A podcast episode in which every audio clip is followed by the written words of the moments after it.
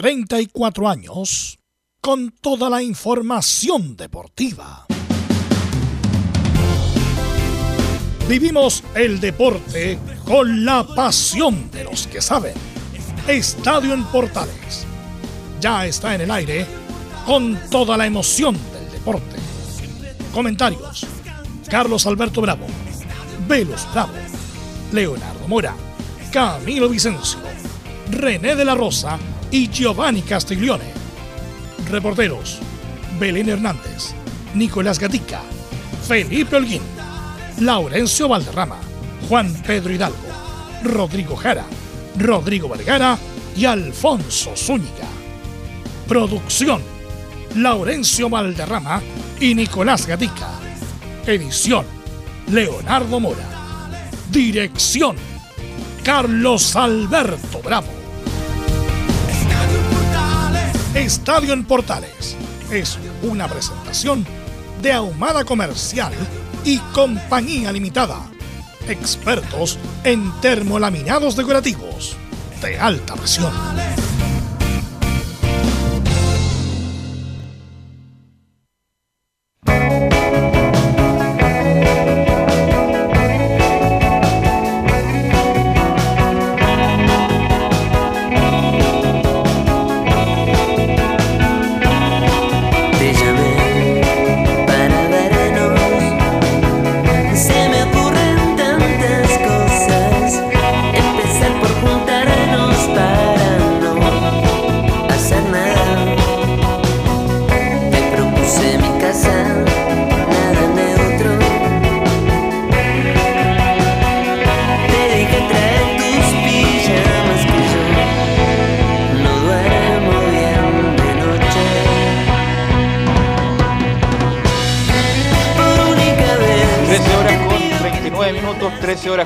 Con 39 minutos en, las, en Santiago, República de Chile.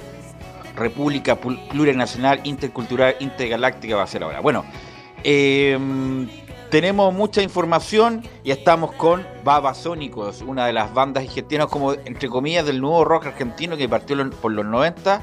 Una de las grandes bandas es Babasónicos con, con Adrián Dárgelos y su banda. Em, va a estar en Chile el 2 de julio, va a estar en el, en el Capulicán. Eh, y uno pensaba, muchos pensaban que era la, gira de pedida porque se llamaba Bye Bye. No, era el disco, justamente el disco que viene se llamaba Bye Bye y dejó tranquilo a los a los fanáticos de Babasónicos, una gran banda que tiene muchos temas y que pasa por muchos estilos, la verdad. Así que Babasónicos nos acompaña en los viernes musicales del día de hoy. Vamos a hablar, por supuesto, del triunfazo de Colo Colo en Brasil. Gran partido de Colo Colo, un equipo serio, un equipo ducho, un equipo con oficio que ganó de muy buena manera ayer en, Brasil al Fortaleza. Así que obviamente este tema va a ser uno de los principales para abordar en esta edición de ya el 8 de abril del 2022. Inmediatamente pasamos a saludar a Nicolás Gatica y nos va a indicar todo lo que pasó ayer en Colo Colo con este gran triunfo en Brasil. Nicolás Gatica. Sí, buenas tardes a todos los sectores de portales. Claro, en Colo Colo revisaremos declaraciones de Gustavo Quintero, Gabriel Suazo y también Pablo Solari, la figura del partido tras el buen triunfo de Colo Colo sobre Fortaleza 2 a 1, el único equipo chileno que ganó durante la semana en todos los torneos internacionales y el equipo que suma más triunfos en Brasil por Copa Libertadores o torneos Comebol, cuatro victorias. Aunque claro, hace tres años no ganaba, la última vez fue ante Palmeiras y bueno, ayer nuevamente ganó, así que tendremos todo eso del partido. de además hoy día celebra cumpleaños un histórico, Mirko Josic. Ok, eh, un poco más de pausa. Nicolás, bueno, vamos a saludar a mm, don Felipe Holguín y la novedad de la U que juega mañana, mañana en Coquimbo, Felipe. Muy buenas tardes, Belu. Gusto en saludarte a ti y a todos los oyentes de Estadio en Portales que nos escuchan a esta hora de la tarde, por supuesto, con un gran grupo como Babasónicos. Sí, eh, para darle ahí un, margen, un pincelazo a, a, lo que va a ser algo de lo que está preparando Santiago Escobar. Prepara tres modificaciones en la formación, ya la estaremos desmenuzando al respecto. Y también habló hoy en conferencia de prensa Cristóbal Muñoz, quien eh, va a ser eh, asoma como titular para enfrentar mañana al cuadro pirata a eso de las 15.30 horas allá en el Estadio Sánchez Rumoroso. Ok, gracias Felipe Holguín. Eh, y la Católica que se apesta a jugar con la Serena después del mal juego y del mal resultado con Talleres de Córdoba. Belén Hernández, buenas tardes.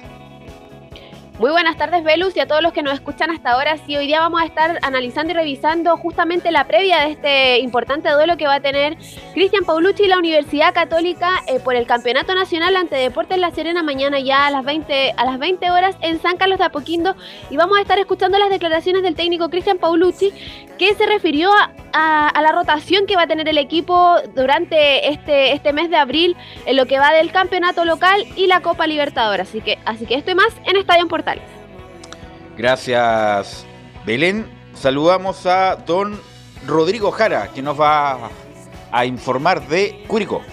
Un abrazo grande, Velus, y a todo el equipo de Estadio Portales, a nuestro panel de los viernes, que disfruta además de la información deportiva de los viernes musicales. Hoy en Curicó Unido hay novedades porque habló Damián Muñoz. Vamos a resumir también lo que fue la semana del cuadro albirrojo. Y por supuesto, tenemos las palabras fresquitas, recién del punto de prensa que acaba de terminar hace algunos minutos en el complejo Santa Cristina por parte del técnico de Curicó Unido en el reporte del albirrojo en Estadio en Portales. Ok, Gracias, Rodrigo Jara. Siempre digo lo mismo, si hablamos de Curicó, hablamos de Rodrigo Jara. Saludamos a nuestro productor general, don Laurencio Valderrama, que nos va a informar de las colonias y mucho más. Laurencio. Muy buenas tardes para ti, Velus, y para todos quienes nos escuchan en Estadio Portales, incluyendo también para Camilo Vicencio, que sí está en ah, Estadio Portales no tuvo la revista, pero sí está en Estadio Portales, así que también lo solo vamos a Lo vamos a saludar, lo vamos a saludar en cualquier momento. así que, eh, no, mira, eh, tenemos un informe doble también, porque en primer término tenemos con lo que quedó de las reacciones del tema de los árbitros, particularmente con Javier Castrilli, que no lo alcanzamos a escuchar ayer, lo vamos a escuchar hoy día, y también con la palabra de Sebastián Bicachese y Manuel Pellegrini, quienes en, diferentes tonos explicaron por qué no, no, no piensan en tomar la selección chilena de aquí al futuro. Y, por cierto, tenemos brevemente con las colonias, con, eh, enfocándonos en la Unión Española y en César Bravo, quien ya tiene definido prácticamente al equipo que recibirá a Colo Colo el día domingo en Santa Laura. Y más en Estadio Portal. Gracias, Laurenzo. Saludamos a don Camilo Vicencio. Camilo, buenas tardes. Muy buenas tardes, Velus, para ti y para todos los auditores de Estadio en Portales. Claro, después de con este importante triunfo de Colo Colo en la Copa Libertadores y eh, lo de la NFP que se siguen cometiendo errores también en lo de la búsqueda de entrenador también. Ok, gracias, eh, Camilo. Saludamos a don Giovanni Castiglione. ¿Cómo estás, Giovanni? Buenas tardes. Muy buenas tardes, don Velus. Acá atento al partido, lo de Colo Colo. Buen triunfo, tremendo triunfo. Y aprovecho de mandarle un saludo a Leito Mora, que está en sus cosas personales, así que le mando un abrazo ah, grande. por supuesto, por supuesto. A Leo y que, y que esté todo bien. Nada más que eso. Gracias, Y me sumo los saludos, por cierto, para Leo. Gracias, Giovanni. Gracias, Laurencio. Y escuchando a la banda de Adrián Dárgelos y compañía Babasónicos, lee titulares Nicolás Gatica. Ahora comenzamos con algunos resultados que incluyeron a jugadores chilenos en la Copa Sudamericana. Eugenio Mena fue titular pero salió lesionado en Racing que venció 1-0 a River de Uruguay en el Estadio Centenario de Montevideo. El lateral fue reemplazado en minuto 52 por una molestia en su pierna izquierda. Y este viernes el cuadro de Avellaneda reveló que Mena tiene una sobrecarga en el bíceps femoral izquierdo. En tanto, Cristian Bravo jugó los 90 minutos en Montevideo Wander, que cayó 4-2 ante Barcelona en Guayaquil, Ecuador, por el Grupo A. Ahora vamos con noticias de las selecciones chilenas a nivel femenino. La roja adulta que dirige el Pepe Letelier venció 1-0 a Argentina en un amistoso disputado en Córdoba. Este es preparatorio para la Copa América 2022. Además, la portera Natalia Campos tapó un penal. Precisamente la Roja Femenina conoció tras un sorteo a los rivales que tendrán el Grupo A de la Copa América en Colombia, que juega con el local Ecuador, Paraguay y Bolivia. Recuerda que Chile es el subcampeón vigente y que el torneo entregará tres boletos directos para el Mundial Australia-Nueva Zelanda del 2023. Por su parte, la Roja Sub-20 se medirá ante Perú este viernes por la segunda fecha del Grupo A que se realiza el Sudamericano en La Calera. El equipo de Andrés Aguayo viene de empatar sin goles ante Argentina. En tanto, este viene la Roja Sub-20 del Pato Armazabal perdió por la cuenta de venio ante Paraguay en el segundo amistoso disputado en Asunción. Ya en el fútbol chileno habrá ya corremos acción tanto en la primera división como en el ascenso tras finalizar el paro de árbitros. La fecha del campeonato, la novena, comienza este sábado con el partido entre el Copero Everton y Huachipato a las 15 horas en el Sausalito de Viña del Mar. Este viernes además inicia la octava fecha de la primera vez a las 6 de la tarde con los duelos entre Fernández Vial e Iquique en el Ester Roa de Concepción. Además del duelo Puerto Montt ante Recoleta en el Estadio Chinquihue. Luego a las 20.30 horas Deportes Milipía recibirá a Cobreloa en el Estadio Municipal de La Pintana. Mientras que sábado a las 2 y media el líder e Invic Magallanes, Magallanes recibirán San Bernardo a Barnechea. En el tenis en general buenas noticias porque Cristian Garín avanzó a cuarto de final de la ATP 250 de Houston tras vencer en 3 sets al australiano Jordan Thompson. Garín se medirá este viernes ante Taylor Fritz, el actual campeón del Master 1000 de Indian Well que venció a su vez en set corridos a Alejandro Tavilo. Por otro lado, el Nico Jarry venció en 2 sets al austríaco Gerald Melzer y avanzó a semifinales del Challenger de Ciudad de México. Jugará este viernes ante el argentino Tomás Echeverry. Cerramos con el golf y la gran actuación del golfista chileno Joaquín Niman en la primera ronda del Master de Augusta, donde terminó en el tercer lugar con 69 golpes, 3 bajo el par de la cancha. Esto y más en Estadio en Portales. Se me ocurren tantas cosas. Y saludamos también, por supuesto, a don Emilio Freisas Lillo, que está en Valdivia, y lo saludamos, por supuesto, que está a cargo de la puesta en el aire. Bueno, muchachos, eh, han sido días difíciles para el fútbol chileno en cuanto a lo dirigencial, eh, cuanto a los árbitros, la verdad. Eh, aquí también hay mucha pasada de cuenta desde que llegó Castrilia, independiente del personaje, que a algunos les puede caer mal, a algunos puede caer bien, algunos dicen que se quedó en la antigüedad y todo lo demás. Pero el hecho de que ya llegara un extranjero a comandar la comisión de árbitros, idea del directorio de Pablo Milat, ya como que algunos, me carga esta palabra, pero como que algunos se la tenían como jurada, en el sentido de que cualquier error, cualquier problema se le iban a, cobrar. Eh, estuvo este problema del bar con Gilaver, con el famoso partido entre Guachipato y Copiapó, donde dicen que lo llamaron de Santiago, pero después dicen que no hubo ningún llamado, eh, que solamente fue como un simbolismo de para que cobrara ciertas cosas. Eh, Así que, em, bueno, y lamentablemente vino esta crisis, este estado de reflexión permanente de los árbitros, eh, diría yo, estuvieron a punto de parar. Eh, y ahora hay una comisión temporal provisoria para resolver este tipo, las designaciones de los árbitros en los partidos que vienen. Eh, hubo también mucho, mucho zigzagueo de Pablo Milat. La verdad, como que perdió el respaldo, perdió la brújula, dice, una cosa un día, los dos días siguientes dice otra cosa, obviamente porque las circunstancias lo apremian, como que no está, no, no, no, no sabe dónde está pisando. Entonces, bueno, vino esta crisis, esta mini crisis del fútbol chileno con el estamento arbitral. Obviamente es que este tipo de cosas, la verdad, al hincha a veces la aburre, toda porque muchos periodistas deportivos, comentaristas, andan muy bien en estos temas de los dirigentes, de los árbitros, todo lo que tiene que ver con la externalidad del fútbol, con la externalidad del juego, anda muy bien. Eh, porque justamente cuando hay que hablar de fútbol ahí anda muy mal. Entonces, Giovanni Camilo, con, ¿cuál es la reflexión ya de, estos dos, tres días de, de crisis del fútbol chileno? Parto por ti, Camilo.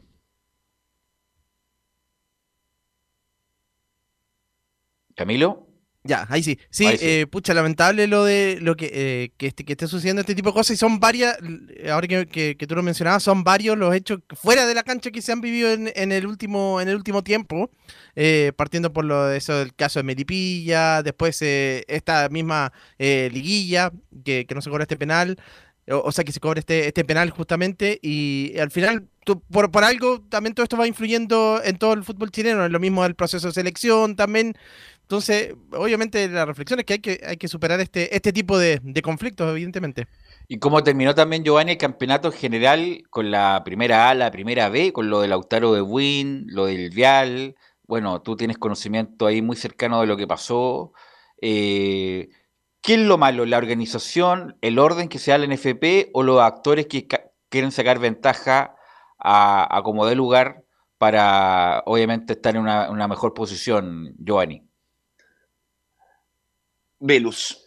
Eh, viene, viene malo de fondo, creo. Hay un, hay un, malo, mal de fondo en la, en la NFP. Creo que también por eso mismo se apuntó a buscar un gerente de afuera, traer a Castrilli de afuera, siendo que creo que hay gente capacitada para poder hacer ese trabajo acá en Chile y que conoce mucho más profundo el tema del fútbol chileno, tanto como tú lo dices de, de, Fernández Vial con Lautaro de Win de hace un año, a lo que sucedió también con Copiapó, donde, donde también estuvo metido el tema de Castrilli muy fuerte en el tema de Copiapó. Entonces, Punto uno, creo que hay que se puede decir que se tocó fondo y el fondo ordenarlo un poco y obviamente creo que buscar gente, yo creo que la gente afuera del NFP, tiene, de afuera me refiero a extranjero y no por ser chileno, lo digo porque no creo que no están capacitados por el tema de información que manejan, de, de- de- de- del conocimiento, con la relación con la gente, el- relación de todo lo que abarca el fútbol. Como tra- trajimos a, a Castrilli, pero Castrilli tuvo un nombre muy fuerte en el fútbol, muy fuerte a nivel mundial, pero, pero en su época, en su, en su tiempo, yo no sé, no creo que haya estado capacitado para poder llevarse a lo mejor todo esto y se demostró porque hay un desorden demasiado grande y también creo que gran parte de estos velus también va por los dirigentes de cada equipo. Lo que podemos ir a lo que pasó con Lautaro de Win, lo que pasó con Melipilla, lo mismo que pasa con Guachipato, entonces por ahí va el, tema. Mientras esos dirigentes que se mandan las embarradas, que son grandes, bastante grandes, sigan, no sean sancionados, porque las sanciones son hacia los clubes, no son hacia ellos. Van a seguir metidos en el fútbol y eso creo que lo va a tener muy, muy sucio y muy, muy y nos va a tener en la mira de todos lados por bastante tiempo mientras esto siga así. Sí, como que actúan de mala fe, o actúan de mala fe, muchos clubes sacan ventaja hasta de lo que se pueda y bueno... Y después salen. Y agarran otro equipo chico, le ponen plata y vuelven a salir. Por eso, y produce la distorsión de lo del Lautaro de Will, lo de Milipilla, lo de San Luis, lo de La Calera y todo lo demás. Que está bien, la inversión privada me parece perfecta Hay representantes algunos... que manejan tres, cuatro clubes, pero hay que ser Ya- sincero. Ya Pasa hay- en la por U, eso, por eso digo, hay, hay una hay una distorsión. Mira, lo de la U, mientras todos dicen que es como el. Mientras no hay una prueba contundente de un papel, de un, de un título de acción que diga que Felicevich a través de un tercero actúa, bueno, es pura especulación. Es que la especulación va a estar porque es un fondo que no tiene nombres, pues, pero Por ¿dónde eso, es pero por eso, es pura especulación. Por ejemplo, hay periodistas que, que ayer vi en, en la red, mentiras verdaderas, uno que, uno que la verdad confunde mucho lo que es el ámbito público de lo ámbito privado. La NFP es una entidad privada, privada que tiene dimensión pública, por supuesto, que es más público que el fútbol, por supuesto, pero es privado, es como un club de dominó. Yo con Giovanni hago un club de dominó, nosotros nos damos las reglas, nos damos nuestros estatutos, nos damos nuestros tribunales en caso de conflicto. El Estado no tiene por qué meterse en las cuestiones internas del club de dominó. Se puede meter el, el Estado si es que el club de dominó no paga los impuestos, comete delitos, eh, etcétera, etcétera. Ahí se mete el Estado, pero no es con las cuestiones internas que una gente no, no entiende. No tiene nada que ver que los clubes del fútbol, eh, de- decía uno, no, es que los estadios se los pasa el Estado. Viejo, la mayoría o la totalidad de los clubes del fútbol chileno pagan un arriendo por el estadio, nadie se los regala, sino pregúntele a Antofagasta todos los problemas que tuvo. No es que el- el- la Más claro, municipalidad sí. se los pasa, se los pasa gratis, pagan un arriendo. Y lo otro, la seguridad pública, si no le quitamos la seguridad pública. La por eso hay un error conceptual grave. La seguridad pública, estimados amigos, auditores, amables oyentes, como diría Julio Martínez, la seguridad, por el hecho de ser contribuyente, por el hecho de ser chi- chileno, la seguridad pública la provee el Estado que tiene, el Estado que tiene el monopolio de la fuerza para el fútbol, para las maratones, para los conciertos, para las marchas, incluso hasta las protestas. Entonces, justamente un deber del Estado de proveer seguridad a la, en eventos masivos porque hay contribuyentes. Era una contraprestación del Estado para los contribuyentes. Todos los clubes pueden incorporar seguridad privada para mejorar esto, pero en cuanto al, al monopolio de la fuerza de tener a alguien, incluso a premiar a alguien, tiene el uso de la fuerza, pero eso no tiene nada que ver que la NFP sea privado, justamente. Entonces, hay, hay errores conceptuales graves de algunos muchachos. Bueno, sí, De hecho, qué bueno que, que lo tocas, porque el, eh, yo también he leído harto de que el Ministerio del Deporte se, se, se meta en lo de la NFP. ¿eh? No puede, te- sí, obviamente, por, por, por esto que tú, que tú claro, mencionas. ya- la fe- por eso, si hay delitos, por ejemplo, si hay un delito tributario, bueno, hay que pedirle por...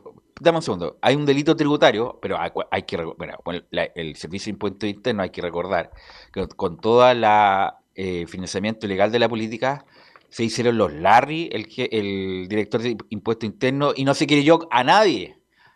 Lo último que hicieron fue justamente salvar a Marco Enrique Minami de no perseverar con las querellas y Marco Enrique, Enrique Minami de- decía que había ganado. No es que, no es que ganó, es que retiraron las querellas. Eh, entonces, eh, cuando hay delitos, justamente ahí se mete el Estado de Chile para que cumpla con las leyes nacionales. Por ejemplo, pagar impuestos, que paguen las leyes sociales, que paguen las imposiciones y todo lo demás. El resto, si que tiene algún problema, los particulares van al tribunal para que un tercero imparcial resuelva el caso en controversia a Laurencio. Sí, justamente eh, un poco complementando lo que tú dices, claro, como pasó todo el conflicto de- del, tristemente célebre Sergio Jado Jadwe, eh, básicamente, claro, lo, que hizo el, gobierno fue un poco intervenir. Primero, bueno, cu- cuando vio también que, que, que- no resultó lo, lo, de la comisión de Jaime Esteves, claro, buscaron in- eh, más que nada eh, acreditar que hubo eh, delito. Y ahora, justamente con todo lo que pasó últimamente, a lo más han habido conversaciones con Pablo Milán, pero no se pueden meter en la NFP. Y a lo más pueden em, sugerir en la Federación de Fútbol, que, que es algo que lo que sí puede eh, eh, tener una, una, una mayor in- intervención, pero claro, si, si que vaga la redundancia, intervienen en la NFP, ahí puede meterse la FIFA y, y queda tremenda escoba. Justamente, justamente, y además, eh, Laurencio, eh, insisto, cuando hay, hay delitos de por medio, hay delitos de por medio, se, se dice mucho lo, el- del Ministerio de Justicia, cuando incumple las razones, razones graves, causales graves, para que le den su origen la personalidad jurídica, ahí se le cancela. Pero hay muchas personalidades jurídicas que incluso cometen delitos, es prácticamente casi imposible que se le cancele personalidad jurídica. eh, porque eh, se le ataca a los particulares que cometieron el delito más que a la, a la, a la personalidad jurídica, que puede ser una fundación, una corporación o una sociedad. Pero bueno, eso lo vamos a ver, Laurencio, y usted tiene testimonios de las últimas 24 horas respecto de estos escándalos. Sí, eh, es básicamente escuchar la palabra de Javier Castrilli, vamos a escuchar también una también de Pablo Milán. Eh, Javier Castrilli en un resumen que, que también eh, es, es cortesía de Tenente Sport dice, siempre me manejé con la verdad y con la transparencia. Yo no renuncié. Y, y es verdad que se me dijo de que se iba a suspender la comisión para que se, se- se- se continúe con una investigación. Una investigación que yo inicié, que yo promoví, siempre me manejé con la verdad y siempre me manejé con la transparencia. Entonces, muchachos, somos grandes, como para no darnos cuenta que acá se pretende desviar el eje de la cuestión, el eje de la discusión. Con la verdad no ofendo ni temo. Y yo sabía y era consciente que cuando uno pretende limpiar, obviamente que lo pueden ensuciar. Cuando yo llegué había tres o cuatro escándalos por fecha. Por eso me trajeron. Viví todos estos seis meses 24/7 para todos ustedes. Vine a entregar absolutamente todo y me voy con la conciencia tranquila y me voy a quedar. ¿Saben por qué? Para llevar todo a la justicia. Vamos a la justicia. Si yo lo que quiero es la verdad. En noviembre, en noviembre entregué la lista de los despidos. Cuando vino la inspección del trabajo, le mostramos el mail. Cuando me dieron el visto bueno, porque estaban los finiquitos, que estaba el, el dinero para pagarles, todo siempre dependió de cuestiones coyunturales. Y se tomaron las decisiones en el momento que yo pude tomarlas.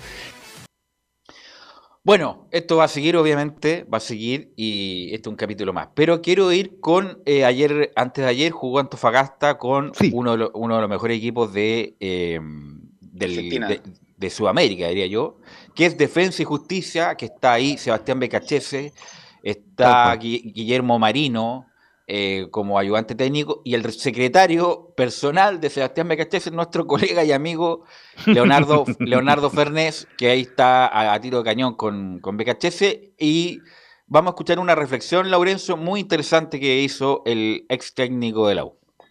Exactamente, vamos a ir eh, eh, con la primera de Sebastián Becachese. Dice que, para ser sincero, nos habíamos ilusionado con la Roja a principios del 2021.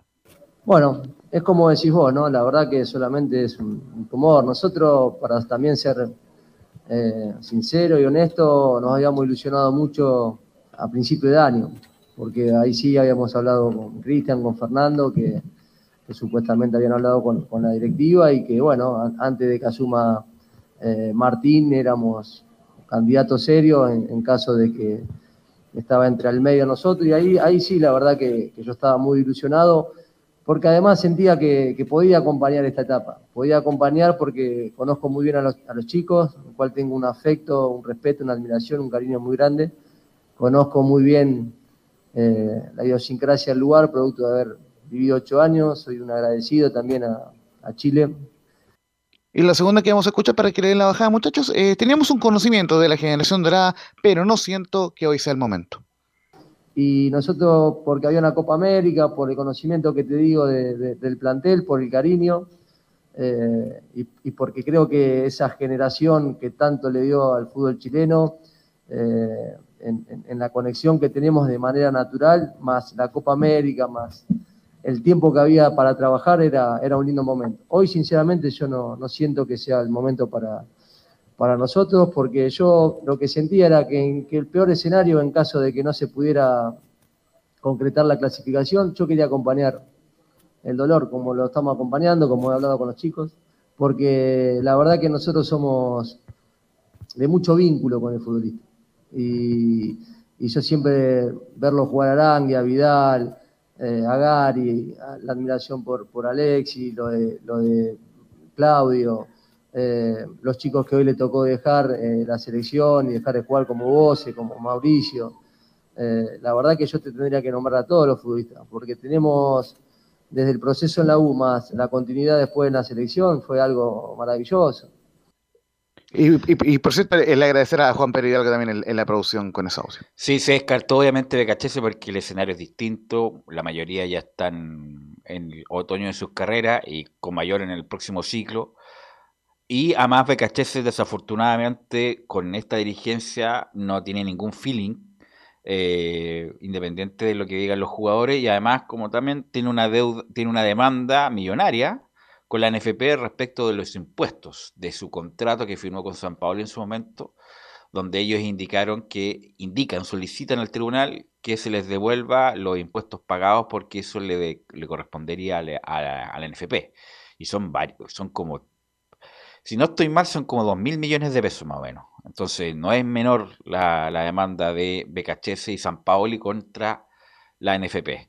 Así que yo creo que BKHS es muy buen nombre, pero no creo que BKHS en este momento, con lo que viene Giovanni Camilo, con lo que viene para el fútbol chileno en cuanto a recambio, mm, y conociéndolo desde fondo, no creo que lo tome en el corto plazo.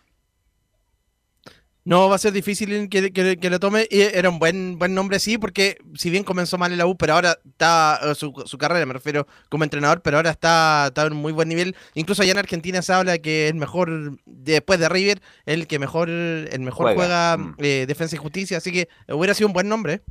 ¿Te hubiera gustado Sebastián Becachese, eh, Giovanni Castiglione?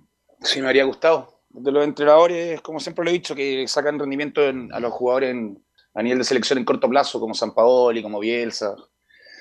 Eh, y me gusta para la selección, más que los procesos que son de semana a semana, obviamente, para la selección. Así que me gustaba el nombre. Eh, no sé si estará descartado definitivamente, pero con todos los problemas económicos, problemas de demanda y cosas, yo creo que sí está descartado.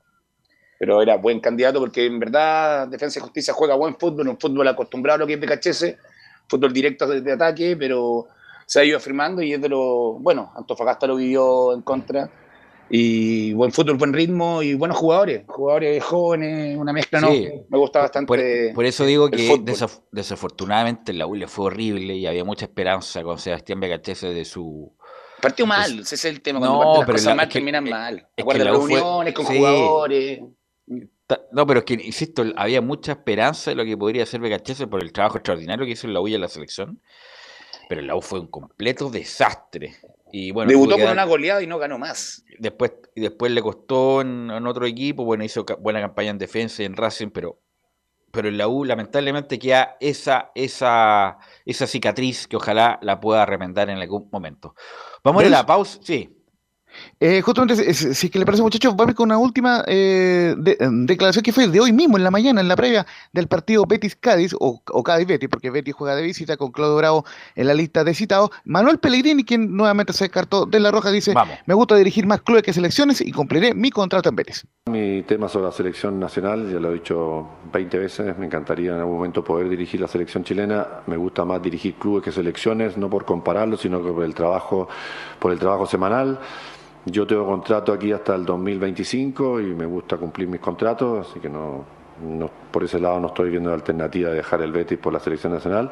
Ojalá en algún momento se junten la posibilidad de estar eh, libre, disponible para que Chile no tenga un técnico, porque esto ha salido muchas veces cuando el técnico está trabajando y no tengo ninguna intención de sacar un técnico eh, de su trabajo y cuando haya una directiva que da confianza para creer que uno puede aportar algo al fútbol chileno y no ir a intentar clasificar para un mundial, que no creo que sea la manera. Bueno, Pellegrini hemos, va echarle agua. Insisto. No va a llegar nunca a la selección. Estuvo, nunca. nunca, nunca, Estuvo con su hermano, con su compañero del alma, Salah, la NFP, y no, y no llegó en ese momento.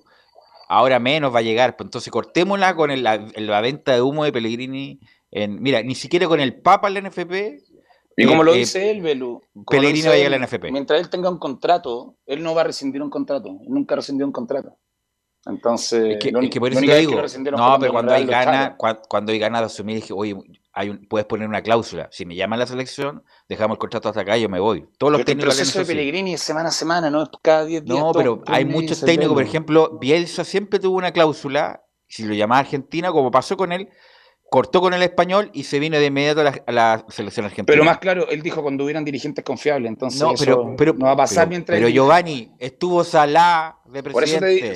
Por eso te, digo, estuvo Salá, y ahora lo dice. Ya. Y, si se llega a dar que yo no, no, haya entrenador, yo no tenga equipo y hayan dirigentes confiables, o sea, un triángulo que no se va a dar. No, cuando hay dirigentes confiables, cuando hay un eclipse lunar y solar en el mismo tiempo y cuando. Y que él eh, no tenga equipo y que la selección no tenga nadie, porque él no va a sacar a nadie. No, no viene la selección Pellegrini. Y cuando Putin entregue, y cuando entregue el poder, ahí va a llegar. No, por, cortémosla. Grande Pellegrini. Grande Pellegrini en su campaña, pero no gané nunca la selección, nunca querido, así que cortémoslas con el asunto. Vamos a ir a la pausa, Emilio y vamos a volver con todo el reporte detallado que nos va a entregar Nicolás Gatico de este gran triunfo de Colo Colo.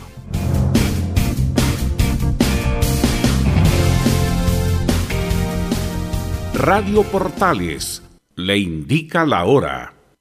Las 2 de la tarde, 8 minutos. Reparación laboral. Abogados especialistas en accidentes del trabajo, despidos injustificados y autodespidos. ¿Tuviste un accidente de trabajo en los últimos cinco años y ese accidente se originó en la conducta negligente de tu empleador? Es muy probable que tengas derecho a obtener una indemnización por los daños causados. Consulta gratis. Reparación laboral. Profesionales dedicados a entregar asesorías en temas relacionados con todo tipo de accidentes laborales. En todo Chile. De Arica a Punta Arenas. www.reparacionlaboral.cl Ahora más que nunca Quédate en casa y disfruta de algo rico sin pagar de más. Somos de la casa, una delicia al paladar. Conoce nuestra variedad de waffles, sándwiches, empanadas de horno y mucho más. Contáctanos vía WhatsApp al más 569 5018 3008. Atendemos todas las tarjetas de crédito y red compra. Infórmate más en nuestras redes sociales, en Instagram y Facebook. Recuerda, somos de la casa, una delicia al paladar. ¿Quieres tener lo mejor y sin pagar de más? Las mejores series de televisión, los mejores eventos deportivos, equipo transportable, películas y series 24/7. Transforma tu TV a Smart TV. Llama al 973-718989. Twitter arroba panchops. Visita www.radiosport.cl, el sitio web de la Deportiva de Chile.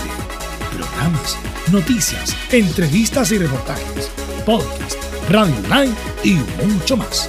Todo lo que pasa en todos los deportes lo encuentras en www.radiosport.cl la Deportiva de Chile en Internet. Atención pilotos, presentarse en la grilla. El MXM Toro Chile Motor Show vuelve con todo este 2022. Más de 200 pilotos en competencia en diferentes categorías buscando a los mejores del país. Te esperamos este 9 y 10 de abril, primera fecha Circuito La Finca, Lago Rapel. Segunda fecha, 14 y 15 de mayo, Raxo Tudor, Valdivia de Paine. Tercera fecha, 25 y 26 de junio, Parque Las Palmas, Quinta Región. Patio de comidas, seguridad y la mejor producción. Inscripciones y entradas en xevent.com Más información en Instagram, arroba MXMChile. Produce X3 Man Producciones. Auspician Fly Racing, TRC Motor y KWC Racing Sports. Una invitación de la Primera de Chile, siempre fomentando el deporte nacional.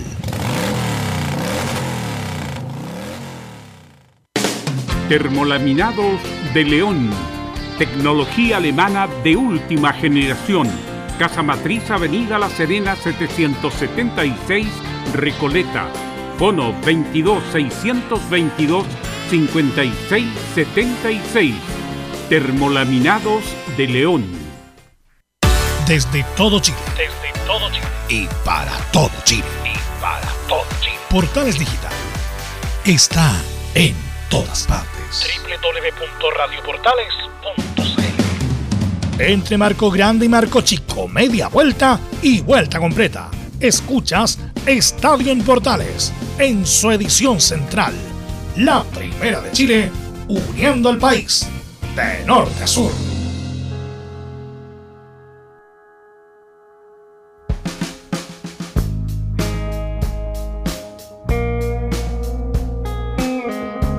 14 horas con 13 minutos nos acompaña Babasónicos en esta edición de los viernes musicales de este 8 de abril.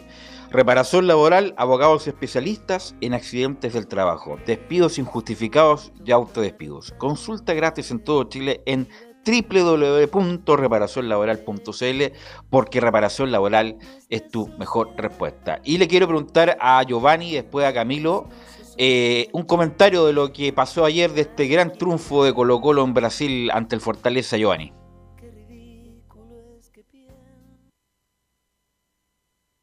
Giovanni, parece que, bueno, Camilo entonces, parto por ti. Sí, un buen, buen partido dentro de lo, de lo que alcancé a ver durante la primera parte y después el segundo tiempo no lo vi completo, pero eh, el primer tiempo tuvo, tuvo oportunidad, incluso antes de- del gol ya tuvo una clara de con, con Solari, también una que la sacan de la línea, un equipo bien, eh, bien en, eh, en ofensiva y, bueno, los goles eh, bien, bien en el trabajo en defensa también de, de Emiliano Amor, eh, sobre todo dur- durante la, primera parte, así que buen triunfo para Colo Colo. No, un equipo Colo Colo, un equipo serio, un equipo ducho, un equipo con oficio que ayer demostró que, bueno, el, primero no me cabe duda que va a ser River Play y Colo Colo perfectamente puede salir segundo, sobre todo con el triunfo clave de ayer eh, de Colo Colo. Eh, me encantó Lucero, por eso el que y Colo Colo y estaba bien que lo, solicitara eh, el 9, el 9 de categoría, obviamente con todo respeto de Morales, de Parragués, que está haciendo goles en Brasil, pero un, un, un, un 9, un 9 de área y un 9 de juego, que se la aguanta bien, se apoya bien, se- va a los costados como en el gol, después del buen pase de Costa. Así que mm, eh, me encantó lo que hizo Lucero, lo de Solari, nuevamente, no me cabe duda que eh, a mediados de año Solari se va a ir porque va a ser insostenible tenerlo en Colo Colo. Así que un gran triunfo de Colo Colo con una línea defensiva ordenada, un medio campo trabajador y además con buen trato al balón y con dos, con un hombre desequilibrante como Solari y otro que jugó un gran partido que es eh, Lucero Giovanni Castiglione. Velus. Colo Colo, el partido de ayer, buen partido, tremendo partido, planificado por Quintero, no, no en la semana se nota, se nota porque incluso llegó a hacer la línea de tres, y como tú decías, lo de Lucero, independiente no ser el, no, no, no estar tan siempre en el marcador, siempre habilita, se mueve bien, como tú dices, luchador, jugador inteligente y no egoísta que se ha notado cuando el gol de Costa la otra vez, cuando lo, lo, lo que cede para los compañeros. Así que Colo Colo creo que se preparó para esto, Quintero creo que lo hizo, le resultó su, su estrategia y como tú estás diciendo figuras, creo que la figura acá fue Colo Colo completo en el juego que hizo, tanto defensivo como ofensivo. Le fue a ganar un equipo que salió cuarto independiente de la distancia con el tercero en el torneo brasilero, pero se paró de tú a tú y le ganó y trajo tres puntos que son importantísimos en esta Copa Libertadores. Así que creo que la figura de Colo Colo fue el Colo Colo completo el equipo, partiendo por Quintero y creo que el trabajo que lo hizo se llevó, a- se llevó de la mejor manera a cabo. Y qué, me- y qué mejor que volver con los triunfos de Brasil, debutando en la Copa Libertadores después de tanto tiempo. Laurencio comentó el partido de ayer en la transmisión y qué mejor que él nos diga una breve reseña del partido de ayer, eh, Laurencio.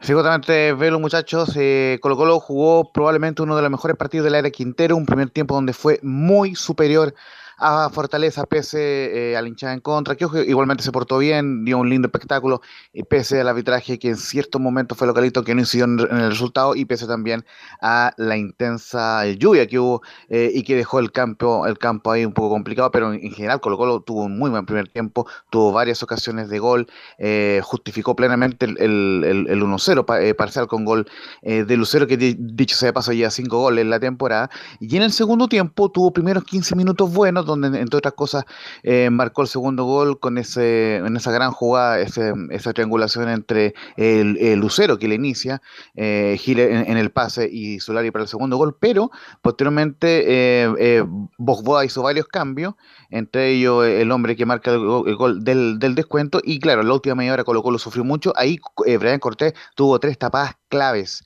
claves para poder salvar el partido. Y cuando Colo Colo eh, no contó con, con, Brian Cortés, sí tuvo el palo que lo salvó en el último minuto eh, que hubieran pedido el triunfo. Pero bueno, eh, Colo Colo finalmente se llevó un triunfo merecido. Y quizá lo único, el, único punto negro, básicamente la expulsión de Emiliano Amor por toda la amarilla al final, que va a obligar a buscar una alternativa para el partido ante Alianza Lima. Pero en resumen, un gran triunfo de Colo Colo y muy sólido el equipo de Quintero, sobre todo en el primer tiempo.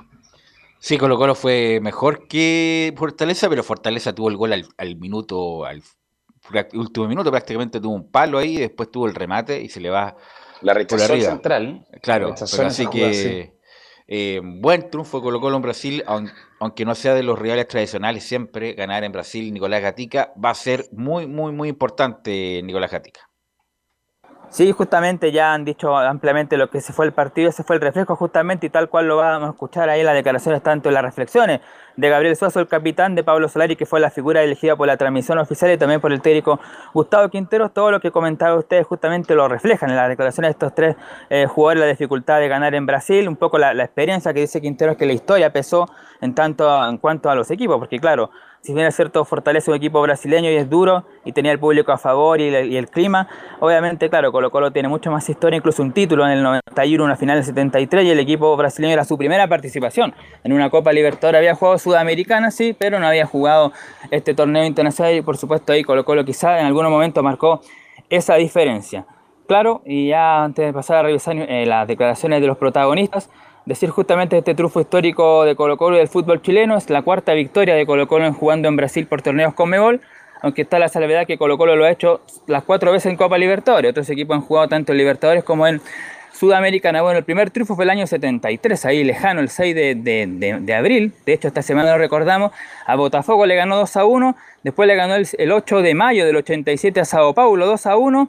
Después tuvimos que esperar hasta el año 2009 para el día 3 de marzo vencer 3 a 1 como visita a Palmeira. Ahí se acuerda la buena actuación de Magnelli Torres y Lucas Barrios. Y también marcó un gol ahí eh, Chamagol González, equipo que era dirigido en ese entonces por Bartichotto y que después terminó dirigiéndolo Gualberto Jara y quedó eliminado justamente frente a Palmeira. Después en la vuelta ahí en un golazo en el estadio Monumental que muchos hinchas se acuerdan. Y la última victoria de ayer, por supuesto, el 2 a 1 frente a Fortaleza y, el fútbol chileno en general ha tenido 13 triunfos en Allá en Brasil, el último triunfo del de Colo Colo fue de la U, que ganó ante Vasco de Gama como visita el 13 de marzo del 2018. De ahí que no ganaba un equipo en Brasil, así que por supuesto fue histórico. Y otra cosa también, Colo Colo, eh, no solamente Colo Colo, sino que los equipos chilenos hace 578 minutos que no marcaban un gol jugando de visita a los torneos internacionales.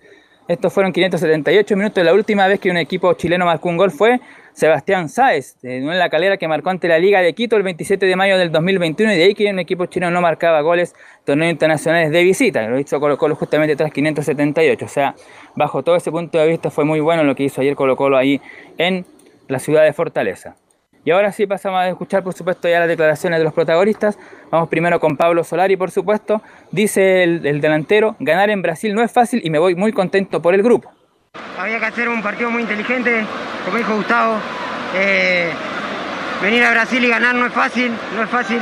La verdad que me voy muy contento por el grupo, que se merecía estos tres puntos por el partido que hizo. La ilusión siempre está, la ilusión siempre está. Vamos a pelear, a nadie se la vamos a hacer fácil vamos a ir, con personalidad a cualquier cancha y la verdad que estamos muy contentos. Sí, sí, eh, como te digo, todos venimos trabajando muy bien. Eh, yo creo que hay plantel para, para seguir manteniendo la punta en, el torneo y seguir bien en la Copa Libertadores. Ahí está entonces las reflexiones de Pablo Solari. Bueno, Colo Colo con la victoria de ayer queda primero por diferencia de gol sobre River, ambos con tres puntos. Fortaleza y Lanza de Lima, el próximo rival de Colo Colo, quedan con cero puntos. Para ese partido, bueno, no podrá contar Colo Colo con el defensor argentino Emiliano Amor, lo decía ahí muy bien Laurencio, lo único negativo fue la expulsión. Y otro ocho negativo fue la, la pelea y la discusión en el último tramo del partido, cuando terminó el compromiso entre Esteban Pabell y el volante Carlos Villanueva. Es segunda vez, la otra vez se acuerdan cuando Pablo Mouche también en un momento lo encaró a este jugador. Fue básicamente en algunos pasajes del partido cuando por ahí no pasó una pelota que tenía que haberlo hecho o no, no reventar en algún momento. Entonces hay una discusión ahí que le recriminó Pavés, pero después, claro, como se dice en el fútbol, queda en la cancha y después ya hubo una, ¿cómo se llama? Se disculparon ambos por ese hecho, pero fue como una pequeña mancha que hubo ayer en ese compromiso. Ahora escuchamos ya al capitán eh, Gabriel Suazo, que dice en la número uno, pudimos plasmar nuestra idea de juego. Venimos de, un gran juego en el medio local, eh, donde plasmamos nuestra idea de juego en cualquier estadio, en cualquier cancha. Y hoy antes de salir dijimos lo mismo. Da igual si estamos jugando en Brasil, ante 60.000 espectadores en contra, contra el equipo que sea, nuestra idea de juego sigue siendo la misma y la, la plasmamos dentro de la cancha. Puede salir bien, puede salir mal, pero nuestra idea de juego siempre la tratamos de plasmar dentro de la cancha. Y eso es lo que intentamos y creo que pudimos lograr hoy. Otra reflexión de Suazo, lo que decíamos, la complicación de la cancha y del rival, dice lo siguiente el lateral y capitán colocolino, la 2, sabíamos que la cancha no estaba en el mejor estado. Bueno, obviamente sabíamos, ya no habíamos enterado, hablado con, con otros jugadores que han jugado en este, en este estadio, en esta cancha. Eh, primero que todo sabíamos que la cancha no estaba en su mejor estado y, y aún así intentamos hacer nuestro, nuestro juego. Luego, obviamente, segundo tiempo, ellos buscando un resultado. Eh, se vienen un poco más encima, también con el apoyo de su gente, están en su estadio, la humedad pesa, eh, no, es, no es fácil jugar con esta alta, alta temperatura, alta humedad, no es sencillo, pero creo que el equipo lo sostuvo bien, de buena forma, podríamos haberlo hecho quizá un poquito mejor el segundo tiempo, pero el resultado lo conseguimos jugando bien y además eh, corriendo y metiendo como lo tiene que hacer este club. Ahí están entonces reflexiones de Gabriel Suazo. Ahora obviamente vamos a ver al, mayor gestor de este triunfo del día de ayer, al técnico Gustavo Quinteros, como dice Giovanni, preparando este partido hace muchos días y mucho tiempo ya. El equipo, como se dice, ya se sabe de memoria, aunque el día domingo se va a desarmar un poquito, porque es muy probable que juegue con un equipo alternativo. De hecho, un probable equipo lo vamos a dar, pero al final del informe. Ahora escuchamos las reflexiones justamente del técnico Quinteros. En la número uno dice el técnico colocolino, fuimos justos ganadores por lo que hicimos a lo largo del partido. El equipo con más historia, era Colo Colo, que teníamos que venir a proponer, que teníamos que venir a buscar un resultado, por más que sea ante tanta gente, que el rival podría sentir eso de, de debutar en Copa Libertadores. Yo creo que ellos tuvieron un primer tiempo bastante pasivos porque no lo dejamos, ¿no? porque no quisieron. El equipo nuestro fue muy, estuvo muy ordenado, muy duro, muy, muy bien en los duelos, como dije, y yo creo que tal vez fuimos más protagonistas que, que, el rival y la gente a nosotros, a mí me impactó y me emocionó mucho ver tanta gente alentando a un equipo. Eh, y bueno, y, y, yo creo que fuimos, fuimos justos ganadores por lo que hicimos el primer tiempo y, y alguna parte del segundo que no, que no fue igual, ¿no? Claro, hay un punto importante que dice Quintero, el apoyo del público en la cancha se notó y también se mostraba en varios pasajes del partido porristas ahí haciendo justamente fuerza para el equipo en pleno partido, ahí seguían haciendo así que realmente se vivió un ambiente de fiesta ya en Fortaleza, más allá que igual uno veía el rostro de los hinchas, estaban por supuesto muy tristes con la derrota y todo eso, pero obviamente que el ambiente fue muy bueno, tanto dentro como fuera de la cancha. Otra que escuchamos de Gustavo Quintero, la número 2, que habla sobre el rival. Dice, Fortaleza es un rival fuerte, casi el nivel de River cuando juega en su estadio. Que Fortaleza es un equipo fuerte, de un nivel cercano a River jugando en este estadio. Por todo lo que significa la gente, por la temperatura, la humedad, eh, por la forma de jugar que tiene. Tiene un esquema de juego interesante, muy bien, funcionando muy bien que rota constantemente jugadores y lo hacen bien, así que yo creo que es un rival durísimo, que va a pelear seguramente eh, para clasificar. Y la última, ya para ir cerrando y para que le den ahí la bajada, como se dice, la número 3 dice Gustavo Quinteros, el equipo jugó muy ordenado. Sí, la verdad que sí, sí, el equipo jugó muy ordenado, la mayoría de los duelos fueron nuestros, sobre todo en el primer tiempo, que después, bueno, de un 2 a 0 tal vez inconscientemente nos metimos un poquito muy a- más atrás y uno piensa que a lo mejor el partido está casi terminado y no es así, ¿no? Nos faltó a lo mejor ahí un poquito más de, intensidad, de, de, de seguir ganando las pelotas divididas, de, de presionar un poquito más arriba. Pero en general estoy muy conforme con el resultado y un primer tiempo muy bueno. ¿Cuándo el próximo, ¿Quién es el próximo rival de Colo Colo en la Copa y cuándo, Nicolás Gatica? Sí, el próximo miércoles 13 de abril a las 18 horas, el equipo hermano de Alianza Lima, el cuadro peruano que no cuenta con el lesionado Jefferson La Foquita Farfán y Colo Colo que dijimos no contará con el suspendido Emiliano Amor para el día, eh, día 13. miércoles, seguramente este fin de semana, claro, ahí va a probar la dupla de centrales. El técnico Quintero seguramente será eh, Falcón con, eh, no, será seguramente Amor con Saldivia para que ahí Saldivia tenga algunos minutos y pueda llegar el día miércoles al mejor rendimiento junto con eh, Emiliano, con, con Falcón, el zaguero uruguayo. Me imagino que estadio lleno, ¿ah? estadio lleno el próximo miércoles para la Copa Libertadores para jugar la segunda fecha de este Importantísimo. Velu, el partido con Alianza. Si Colo Colo gana, queda con 6 contra 0 y ante un supuesto River que gane de local a Fortaleza, quedaría los dos con 6 contra los dos equipos con 0. O sea, sería aquí mejor partido de Copa Libertadores sería que se dieran esos resultados. No me queda duda que va a haber mucha, mucha gente. Gracias, Nicolás Gatica, muy amable. Sí, lo, Vamos lo- la- lo último sí. de, de- de Colo Colo, como decíamos, eh, hoy día está de cumpleaños Mirko Josic, cumplió 82 años el histórico técnico y dice lo siguiente el saludo de Colo Colo. El hombre que nos llevó a la gloria eterna. Feliz cumpleaños, don Mirko Josic. Un privilegio y un placer haber conocido en esta, coincidido en esta vida. Nosotros, nuestros mejores deseos para usted y toda su familia. Y una probable formación para el día domingo que Colo la, la- estaría practicando sería la siguiente, cita una tentativa. Brian Cortés, Jason Rojas, Matías Saldivia, Emiliano Amor y Daniel Gutiérrez, Esteban Pavés, o César Fuentes, Vicente Pizarro y Carlos Villanueva, Marco Volados, Cristian Santos y Cristian Zavala. Así es, así que vamos a estar muy atentos a ese partido. Eh, ¿Horario del partido del fin de semana, Nicolás? 17.30 el domingo. Ok, gracias Nicolás Gatica. Vamos a ir a la pausa, Emilio, y volvemos con la U, con la Católica, con Curicó y con algo de las colonias.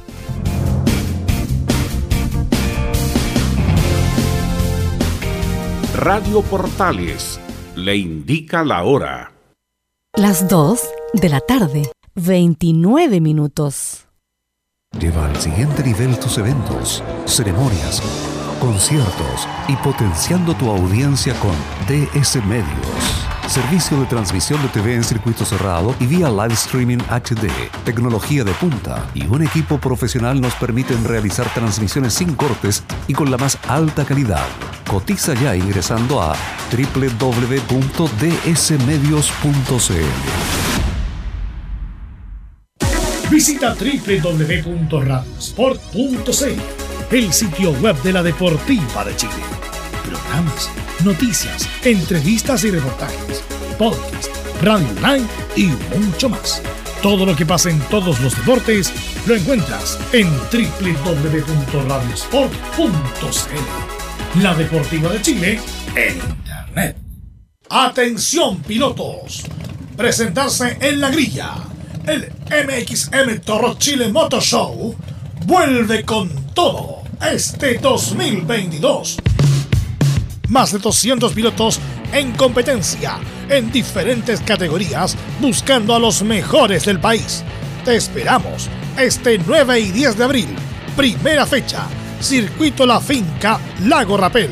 Segunda fecha, 14 y 15 de mayo, Raxo Tudor, Valdivia de Paine.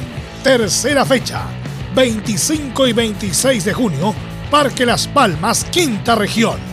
Patio de comidas, seguridad y la mejor producción. Inscripciones y entradas en xevent.com. Más información en Instagram, arroba mxmchile. Produce X3 Man Producciones. Auspician Fly Racing, TRC Motor y KWC Racing Sports. Una invitación de la Primera de Chile, siempre fomentando el deporte nacional.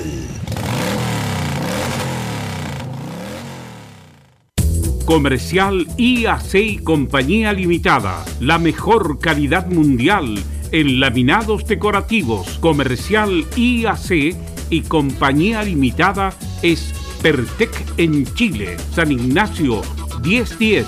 Santa Rosa 1779, Avenida Mata 446 y Portugal 501. Comercial IAC y Compañía Limitada es Pertec en Chile.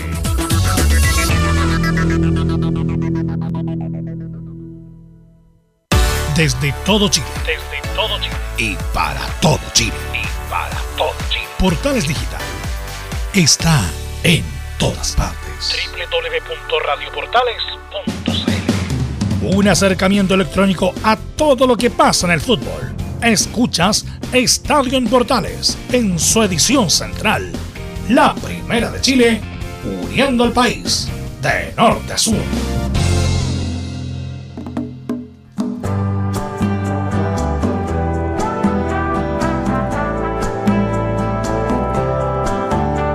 14 horas con 33 minutos nos acompaña Babasónicos en esta jornada de día viernes 8 de abril.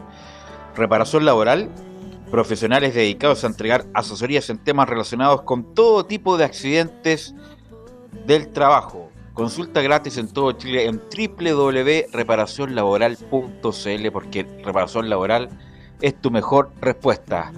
Bueno, vamos a ver si la U tiene respuesta en Coquimbo, Felipe Holguín, preparando ya el partido. Ayer habló Escobar, que no lo había llamado nadie de la liga, qué mal, qué mala suerte, lo hubieran llamado de la liga, yo creo que varios de la U lo hubieran dejado en el aeropuerto prácticamente y pagándole todo. Eh, pero la U juega mañana y me imagino ya con el equipo listo, Felipe Holguín. ¿Qué tal? Renuevo el saludo, Velus, para ti y para todos los oyentes que nos escuchan a, a través de todas las radios emisoras y por supuesto los asociados. Claro, bien lo decías tú y también lo mencionaba yo en, titulares.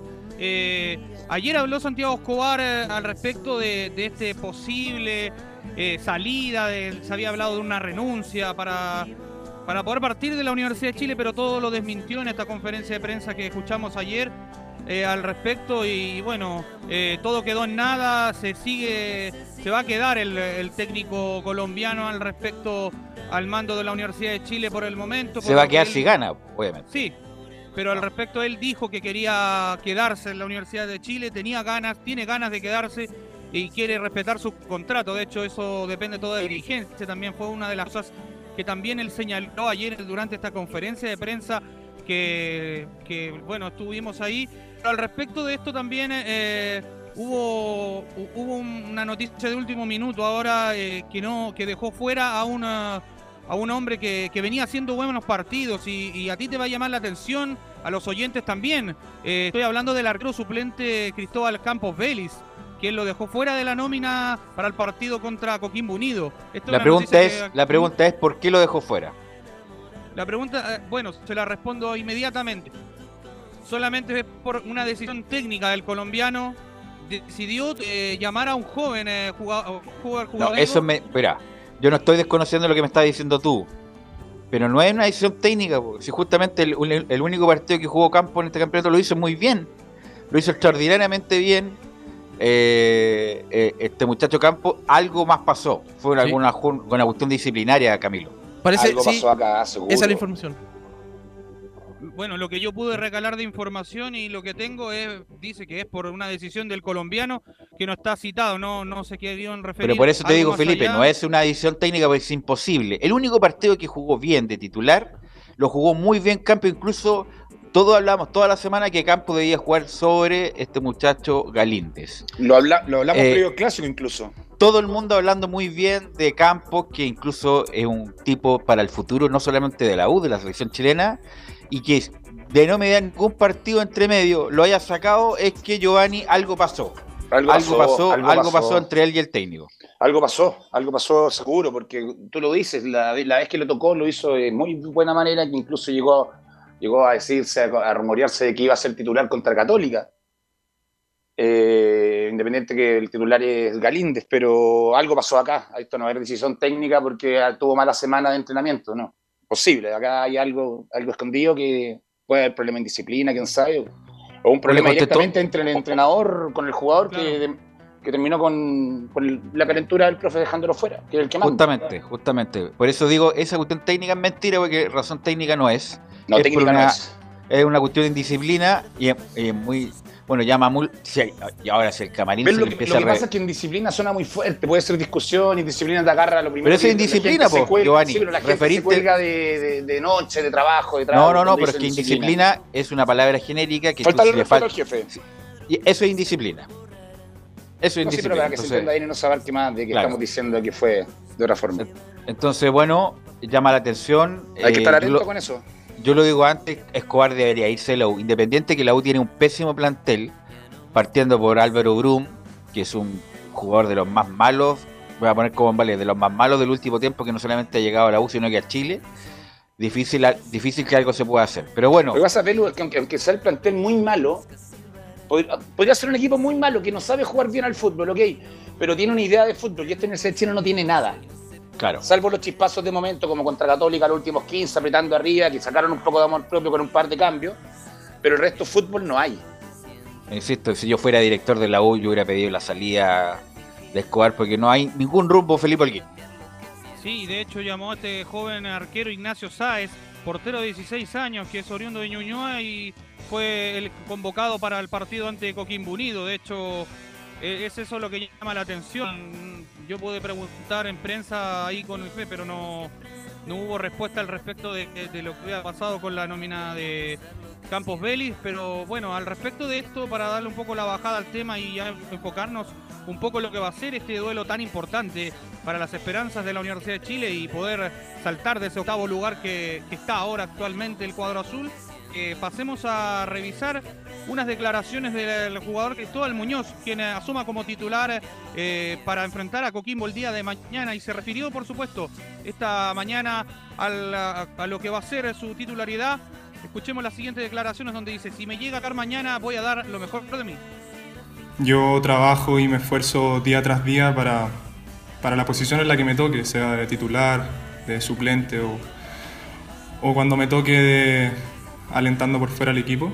Eh, yo me trabajo diariamente para, para poder dar lo mejor de mí y, y nada, si es que me toca de titular, si es que me toca de suplente, voy a, voy a siempre dar lo mejor y, y estoy feliz si es que me llega a tocar mañana, eh, voy a dar lo mejor de mí y, y siempre así va a ser eh, la línea de, de mi vida y de mi carrera. Yo, eh, en las juveniles nos crían así, nos crían sabiendo que, que tenemos que dar lo mejor y dejar siempre bien parada la U.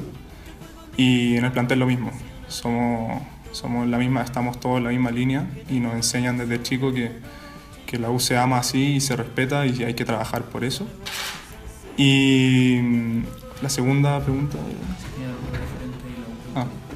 Y sí, mis dos máximos referentes en el club. eh, primero en Matador Salas por, por lo que es, por lo que fue, jugador criado en casa, que destacó aquí, se hizo ídolo y jugó en Europa. Creo que es el, el ejemplo a seguir de, de muchos jugadores.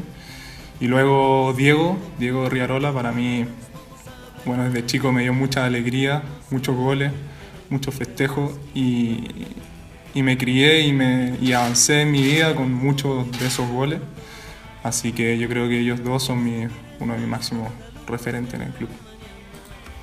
Bueno, está circulando varios, está viendo información. Ya, ahora sí. Eh, Felipe, averiguar bien lo que pasó con Campo y Escobar. Parece que no, obviamente no voy a vertir ningún tipo de comentario de lo que se está virtiendo por todos lados, pero, pero es, hay una, una, una especie de encontrón estos dos muchachos, ¿ah? Velus. Sí. Imagínate si Galíndez se lesionara o fuera expulsado el fin de semana y tendría que jugar el- los El- últimos el- 15 minutos el arquero de 16 años. Imagínate, sería un, el- un el papelón de Escobar. grave, el problema debe ser grave. Sería un papelón de Escobar, insisto, de... No, sería terrible. Hay que reportear, eh, Felipe, a ver qué es lo que realmente pasó entre Escobar y Campos, porque parece que no fue menor el asunto. ¿ah? Sí, por lo que he estado averiguando ahora último, hubo hubo unas diferencias con el técnico. Es lo que tengo ahora con mi información como último minuto. Ese es lo, es lo- se, se- se entenderá que es así, pues, Felipe. Que hay diferencia. Tanto para no llevarlo a la que banca. la- Es grave. La misma Universidad de Chile no se refiere mucho, sobre todo cuando uno pregunta a, la- a los jefes de prensa por ahí, no, no, no da ni siquiera el tema logístico, cuando viajan, nada. No, Me imagino en este que mañana, mañana, independiente del resultado, va, va a ser pregunta pegada la de qué pasó con Campos, que, que no estuvo citado. Y ojalá, no, bueno, yo considero que No, hay de- que darle depende del posibilidad. resultado, Velu, depende del resultado. Claro. Si llega a perder, lo van a hacer pedazos.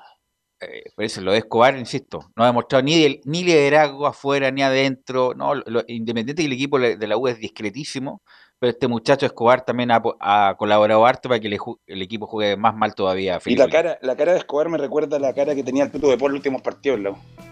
Esa cara de susto, de que ya entráis perdiendo la cancha. Felipe.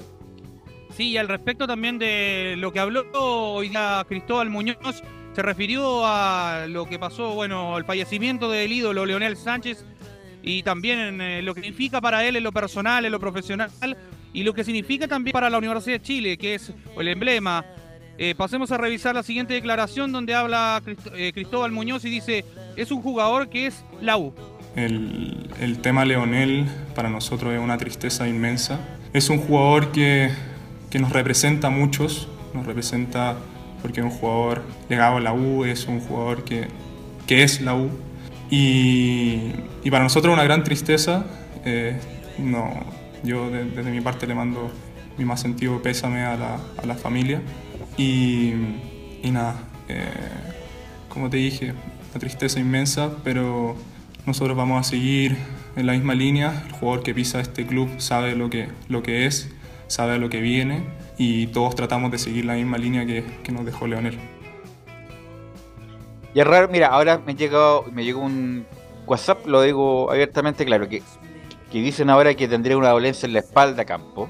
Por eso eso es información que Felipe en algún momento la va a recopilar, la va a filtrar, nos va a decir cuál es la verdad. Y lo de Castro también es llamativo porque venía jugando y jugando relativamente bien. Y también lo cortaron al muchacho Castro, Felipe Quir. Formación de la U, mañana Felipe, eh, ante Coquimbo, que no me, cabe duda que Esteban Paredes va a estar preparado a mil para hacerle un gol a la U mañana, eh, Felipe. Saltaría con, eh, al terreno de juego con esta oncena, la que preparó Hernán Galíndez en portería, línea de cuatro en el fondo, Jonathan Andía, Ignacio Tapia, Bastián Tapia, Marcelo Morales, y en el medio estaría ocupando Álvaro Brum como una especie de tapón, dos eh, volantes centrales, e Israel Poblete por derecha, Darío Osorio, la sorpresa por izquierda, el enlace sería Jason Vargas para dejar a Cristóbal Muñoz por derecha, por izquierda a Ronnie Fernández. Recordemos que Cristóbal Muñoz va a entrar en desmedro del lesionado eh, que el Chorri el Cristian Palacios, quien eh, no... Pero no se recuperó Palacio, está no, recuperado. No se ¿no? alcanzó a recuperar, eh, lo descartó el, el médico y el cuerpo médico de, de la Universidad de Chile y por eso lo van a guardar para el, duelo que van a enfrentar a Palestino. De hecho, la U va a jugar de negro Velus para comentarles eh, antes de cerrar el informe por el fallecimiento de Leonel Sánchez. Durante el mes de abril van a, van a mandar una notificación a la NFP para poder jugar todo el mes de abril en conmemoración tanto al Ballet Azul y también, a, por supuesto, el fallecimiento del gran Leonel Sánchez. Baja importante. ¿Qué pasa con Franco Lobo, Felipe? Franco Lobo se está cortado totalmente, de hecho no está ni en la nómina.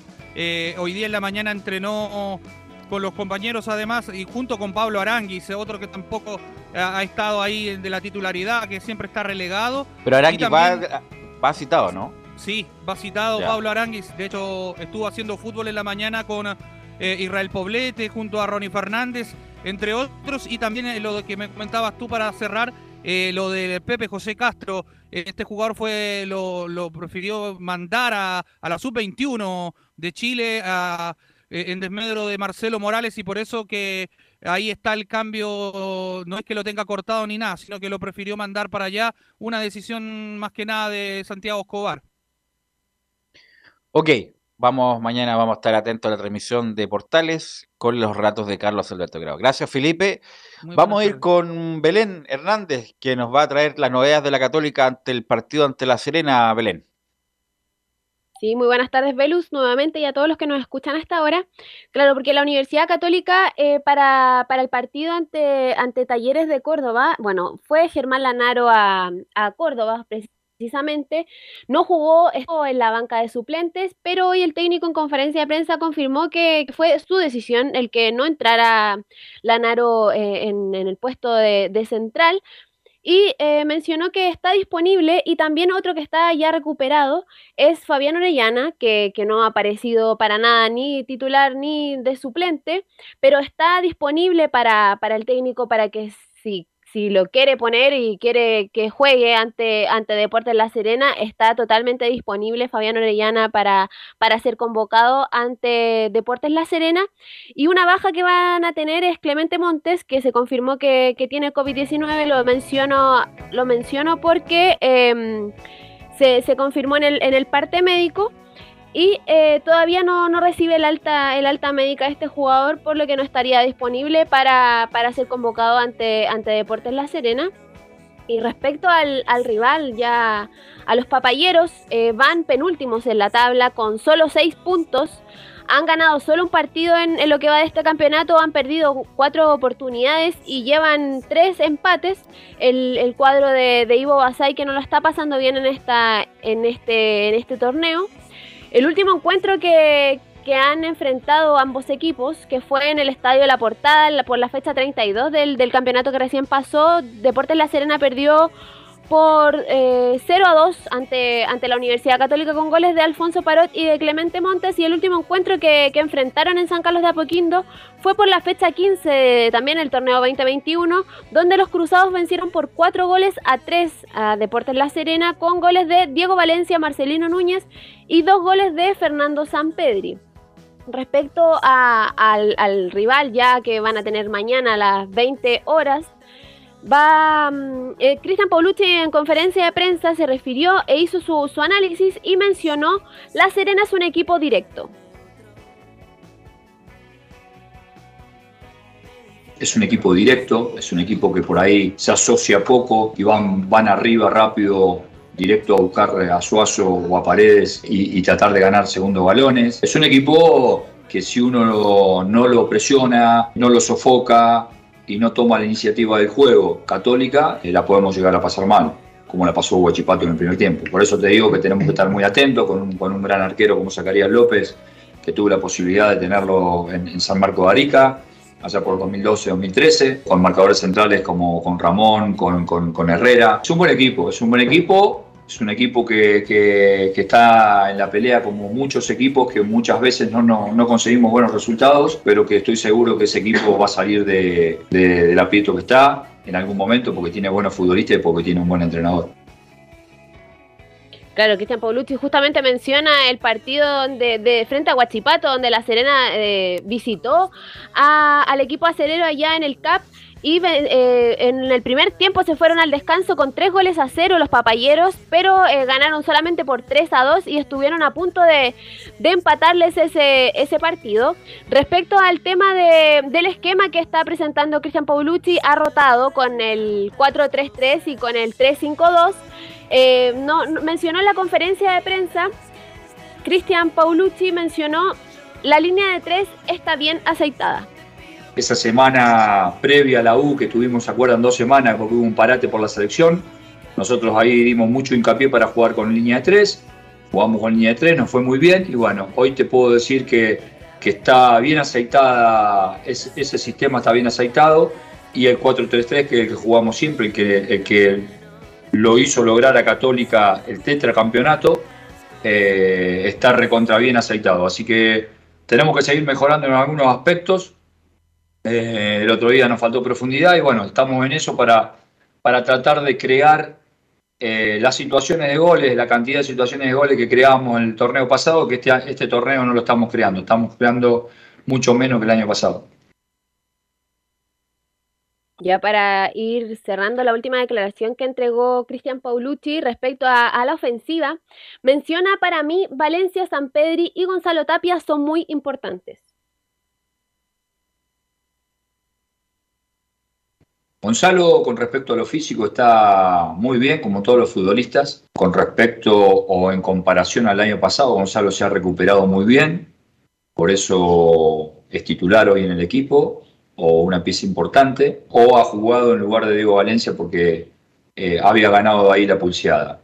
Para mí, hoy en día, San Pedri, Diego Valencia, Tapia son importantísimos, pero muy importantes por, por el despliegue físico que ellos me brindan y nos brindan adentro del campo de juego. Eh, yo muchas veces opto por, por Diego Valencia en banda porque tiene juego aéreo, tiene despliegue, tiene gol, entonces cumple un montón de funciones. En el fútbol todas las facetas son importantes, entonces cumple, cumple con todas las facetas. Eh, con relación a Gonzalo es lo mismo, es un jugador muy fuerte, muy veloz, eh, tiene muchas capacidades, Respecto a, a, si va a hacer cambios, va a haber rotación, sí, lo confirmó en, en la conferencia de prensa del técnico Cristian Paulucci. Obviamente jugaron el miércoles ante Talleres de Córdoba un partido importante por Copa Libertadores. Les toca eh, mañana al, en la tarde a las 20 horas enfrentar a Deportes La Serena por el campeonato local y ya el martes retoma nuevamente. Eh, Copa Libertadores ante Sporting Cristal, entonces va a ser eh, durísimo. Bueno, ya se ha hablado bastante por este mes que va a ser bastante duro para, para los dos equipos que están jugando Copa Libertadores, también para los que están jugando Copa Sudamericana. Eh, cambiar, o sea, el, el, el rot, eh, la rotación entre campeonato local y campeonato internacional, por lo que va a haber eh, bastantes modificaciones en la, en, la proba en la probable oncena que pararía mañana el técnico de, de la franja. Iría con Sebastián Pérez en el arco, volvería a la línea de cuatro con Raimundo Rebolledo, ingresaría Germán Lanaro, Tomás Astaburuaga y Cristian Cuevas. En el mediocampo iría Marcelino Núñez, Ignacio Saavedra y Juan Leiva. Y en ofensiva iría Diego Bonanote, Diego Valencia y Gonzalo Tapia. ¿Cuándo es el próximo partido de la UCL La Copa, Belén? El martes 12 de abril a las 18.15 horas. Ya, juega con Sporting Cristal. Ah, ya, tiene que ganar ese partido también Camilo. Y un minuto para Paulucci, se tiene que eh, tranquilizar. ¿eh? Está muy hiperventilado Paulucci en todas las conferencias de prensa. Es un técnico hasta ahora de medio pelo. Hay que recordar que salió campeón por el, el, el envión, por el, el, impulso que traía el plantel. Es un tipo que la, ha luchado, pero no es un técnico de primera línea, así que tiene que ir con más tranquilidad Camilo por la vida. ¿eh? Sí, sabes que en todo lo, en el campeonato nacional ya varias veces le hemos robado a María por los reclamos al arbitraje. Ahora también en el partido contra, contra Talleres también igual. Y lo otro que voy a destacar, ahí está, menciona la importancia de Diego Valencia y todo también ahí. Pero en el, partido contra Talleres lo puso 10 minutos. Puso a, Melano, que todavía no ha mostrado nada, Melano, hasta el momento. Pero bueno, ya lo. Ahora no solamente, no solamente ¿sí? con las declaraciones que o sea, lo que hace en la cancha, sino que en, la, en, las conferencias de prensa también hay que bajar un cambio. Paulucci, que todavía no es un entrenador de, de fama mundial para dártelas de, de, de pedagogo. Eh, gracias, gracias, Belén. Buenas tardes. Vamos con Rodrigo Jara. Vamos a ir con Rodrigo Jara, porque si hablamos de Curicó, hablamos de Rodrigo Jara. Cumpliendo con la tradición de partir el informe con una frase que refleje la semana en Curicó Unido, la tranquilidad fue la principal arma de esta semana del cuadro de Damián Muñoz. ¿Por qué? Porque luego del empate ocurrido el lunes pasado, el cuadro curicano se dedicó a preparar lo que será este partido del próximo día domingo frente a Calera que cerrará la fecha del fútbol chileno. Una fecha que tuvo también polémica durante la semana, porque tal como lo hemos conversado en diferentes reportes de Estadio Portales, no se sabía ni siquiera si se iba a jugar la fecha. Por ende, la preparación de los equipos ha sido bastante complicada en términos de tratar de entender una semana como esta como normal. Pero en ese contexto vamos a recordar lo que nos contó Damián Muñoz durante la semana en tanto a la previa de este partido y también al resumen del cotejo contra Palestino. Bueno, sí, eh, estoy de acuerdo con lo que dice tú, Rodrigo, que, es un partido donde por ahí eh, en los pases, en algunos pases no, no andábamos finos, en algunos controles lo mismo. Y, y, bueno, y el segundo tiempo, en la, en la, charla del entretiempo, más que nada fue eso, de, tener la, la paciencia en la, elaboración del juego cuando tú te encuentras con un rival que, que te deja poco espacio y, y, que su equipo está en, en 25-30 metros tienes que tener paciencia, tienes que tener alternancia en el juego, ¿no? no tienes que salir de, eso, de ser a veces muy plano y tratar de buscar solamente eh, con la construcción, sino que de repente también realizar algún ataque directo para que también al rival le vaya cambiando el estímulo y ahí se vaya alargando más. Y bueno, el tema del arbitraje lo, lo tocamos en el entretiempo, es un tema que a nosotros no, no, nos suma y si seguíamos en discusiones con el árbitro por cualquier cobro, al final no iba a terminar sacando el partido. lo que que realizar más que nada eh, era tratar de, de encontrarnos y, de mejorar el juego. Y bueno, el cambio de sistema también fue para eso, porque el primer tiempo eh, nosotros visualizamos que el equipo se vio como que está, está demasiadamente atrás y bueno, con los dos delanteros y el, y el volante de enganche quisimos ir a, apretar más arriba. Bueno, de hecho también el rival por lo mismo segundo tiempo no, no tuvo tanta salida construida, sino que terminó lanzando casi siempre los, los, balones. Ahora, recién llegado del punto de prensa que se desarrolló en Santa Cristina hace un par de minutos antes de que arrancara la edición de Estadio Portales en eh, edición central de día viernes, habló el técnico Damián Muñoz respecto de lo que viene para el partido contra Calera y tenemos las declaraciones del estratega curicano en Estadio Portales. Es un equipo que ya tiene su, su sello, viene bien plasmado, ya con, con un entrenador que, que, por ahí le gusta mucho la, presión alta y, bueno, por lo mismo él, trabaja con, con, los sistemas que trabaja y, bueno, ahí es donde nosotros tenemos que tener la, variabilidad de, recursos en, lo que es la salida, de, también ir buscando, así como inicio en, en, amplitud, también hay que ir buscando inicio en lo profundo, entonces yo encuentro que si nosotros estamos eh, finos en, la hora de, los pases y los terceros hombres, vamos a encontrar los espacios donde, donde nosotros lo hemos trabajado en la semana. Planteando otra estructura de cara a lo que tiene que ver con el rival, también Damián Muñoz habló del potencial equipo que puede presentar la galera, pensando en que viene jugando o viene de jugar Copa Internacional y en la semana también tendrá que enfrentar un compromiso por el mismo campeonato. Es decir, vamos a escuchar lo que dice el técnico curicano respecto del potencial equipo que puede presentar el cuadro de Unión La Calera. Yo más que nada, más allá del equipo, yo creo que ellos van a seguir sosteniendo lo, lo que vienen realizando en el, en, el modelo juego, en la forma, y más allá de los nombres, nosotros tenemos que estar preparados para, para hacer un partido intenso, para hacer un partido de, dinámico, en donde, donde nosotros podamos eh, encontrar lo, lo que buscamos y, y, también podamos estar eh, más certeros a la hora de la, de la definición, y eso también nos, nos lleva a jugar con un, con un marcador favorable y por sobre el rival el, en los inicios. En la última relativa al desarrollo del juego de Curicó Unido para cerrar este reporte en Estadio en Portales, vamos a escuchar a Damián Muñoz hablando sobre las situaciones de juego que debe mejorar Curicó Unido de cara al partido frente a Calera del próximo domingo en el cierre de la fecha. Escuchamos al DT de Curicó Unido en Estadio en Portales. Yo creo que más que nada el partido pasado, lo, lo, por ahí lo que en lo, en lo que pecamos el, el primer tiempo fue fue que teníamos mucho volumen de jugadores detrás de la línea de presión del rival. ¿A qué me refiero con esto? Que el, rival palestino nos presionó en un momento con 5-4-1 y nosotros eh, en ese 1 habían 3-4 jugadores nuestros, que es demasiado. Nosotros con dos jugadores deberíamos resolver esa situación y creo que bueno, son, son cosas que se han ido trabajando para ir observando, para que ellos vayan teniendo también esa, esa lectura en el partido que hace un rival que por ahí se te mete atrás y te presiona con uno arriba también uno ir agregando volumen más ofensivo para ir encontrando la, las líneas de pase y las asociaciones que tú quieres encontrar. Y bueno, en el segundo tiempo se dio un poco más, que los laterales nuestros empezaron a subir, empezaron a pasar, pero por lo mismo, porque se empezaron a posicionar un poco más alto, que fue lo que, lo que se, lo, se les pidió y bueno, y ahí por lo menos nosotros estuvimos más posicionados en campo rival y después nos, nos faltó un poquito estar más fino en la, en la finalización de la jugada. Aún obviamente no está confirmado el 11 titular que enfrentará el cuadro calerano el próximo día domingo, pero obviamente que durante las próximas ediciones de Estadio Portales, tanto el trabajo del fin de semana y también en la información en nuestras redes sociales, estaremos informando y comunicando cuál puede ser el potencial 11 que enfrente a los caleranos en el último partido de la jornada de este fin de semana. Gracias Rodrigo. En un minuto, Laurencio Valderrama, la novedad de Unión Española.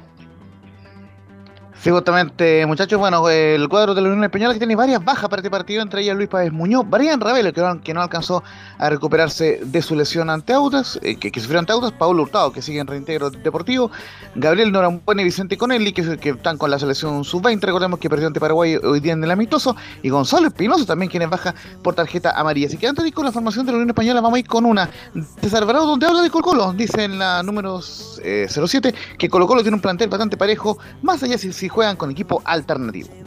A ver, Colo Colo se compone por primero lo colectivo que tiene un, gran plantel, tiene un plantel bastante parejo, eh, en cuanto a por algo están en Colo Colo y por algo tiene la, los jugadores potenciados del, fútbol joven también. Eh, nosotros más allá de ciertas individualidades que, son, que no son menores, el cuanto de todos los jugadores que usted ha nombrado, lo que ha hecho, lo que hizo sobre todo ayer, que, que es lo que queda, está más latente.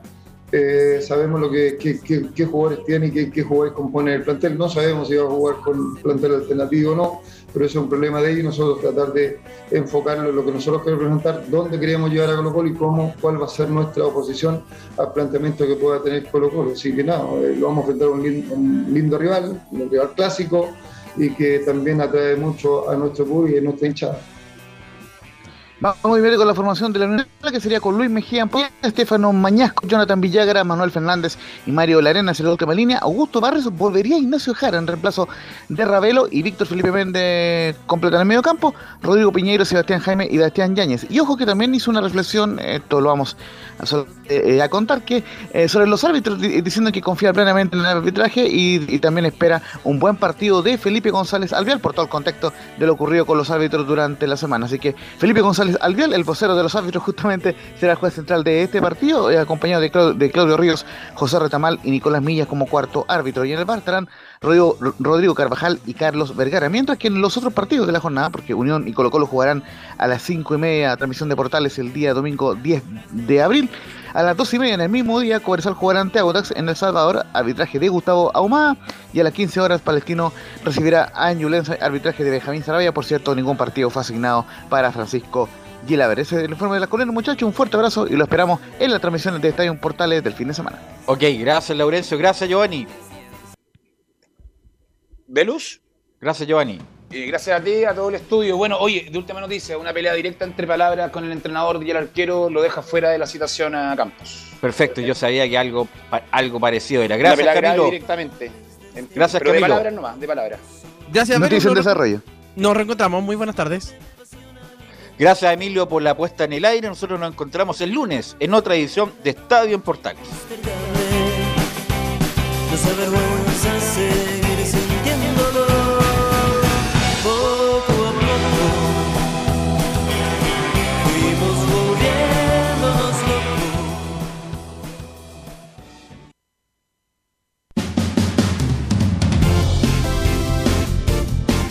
Fueron 90 minutos con toda la información deportiva.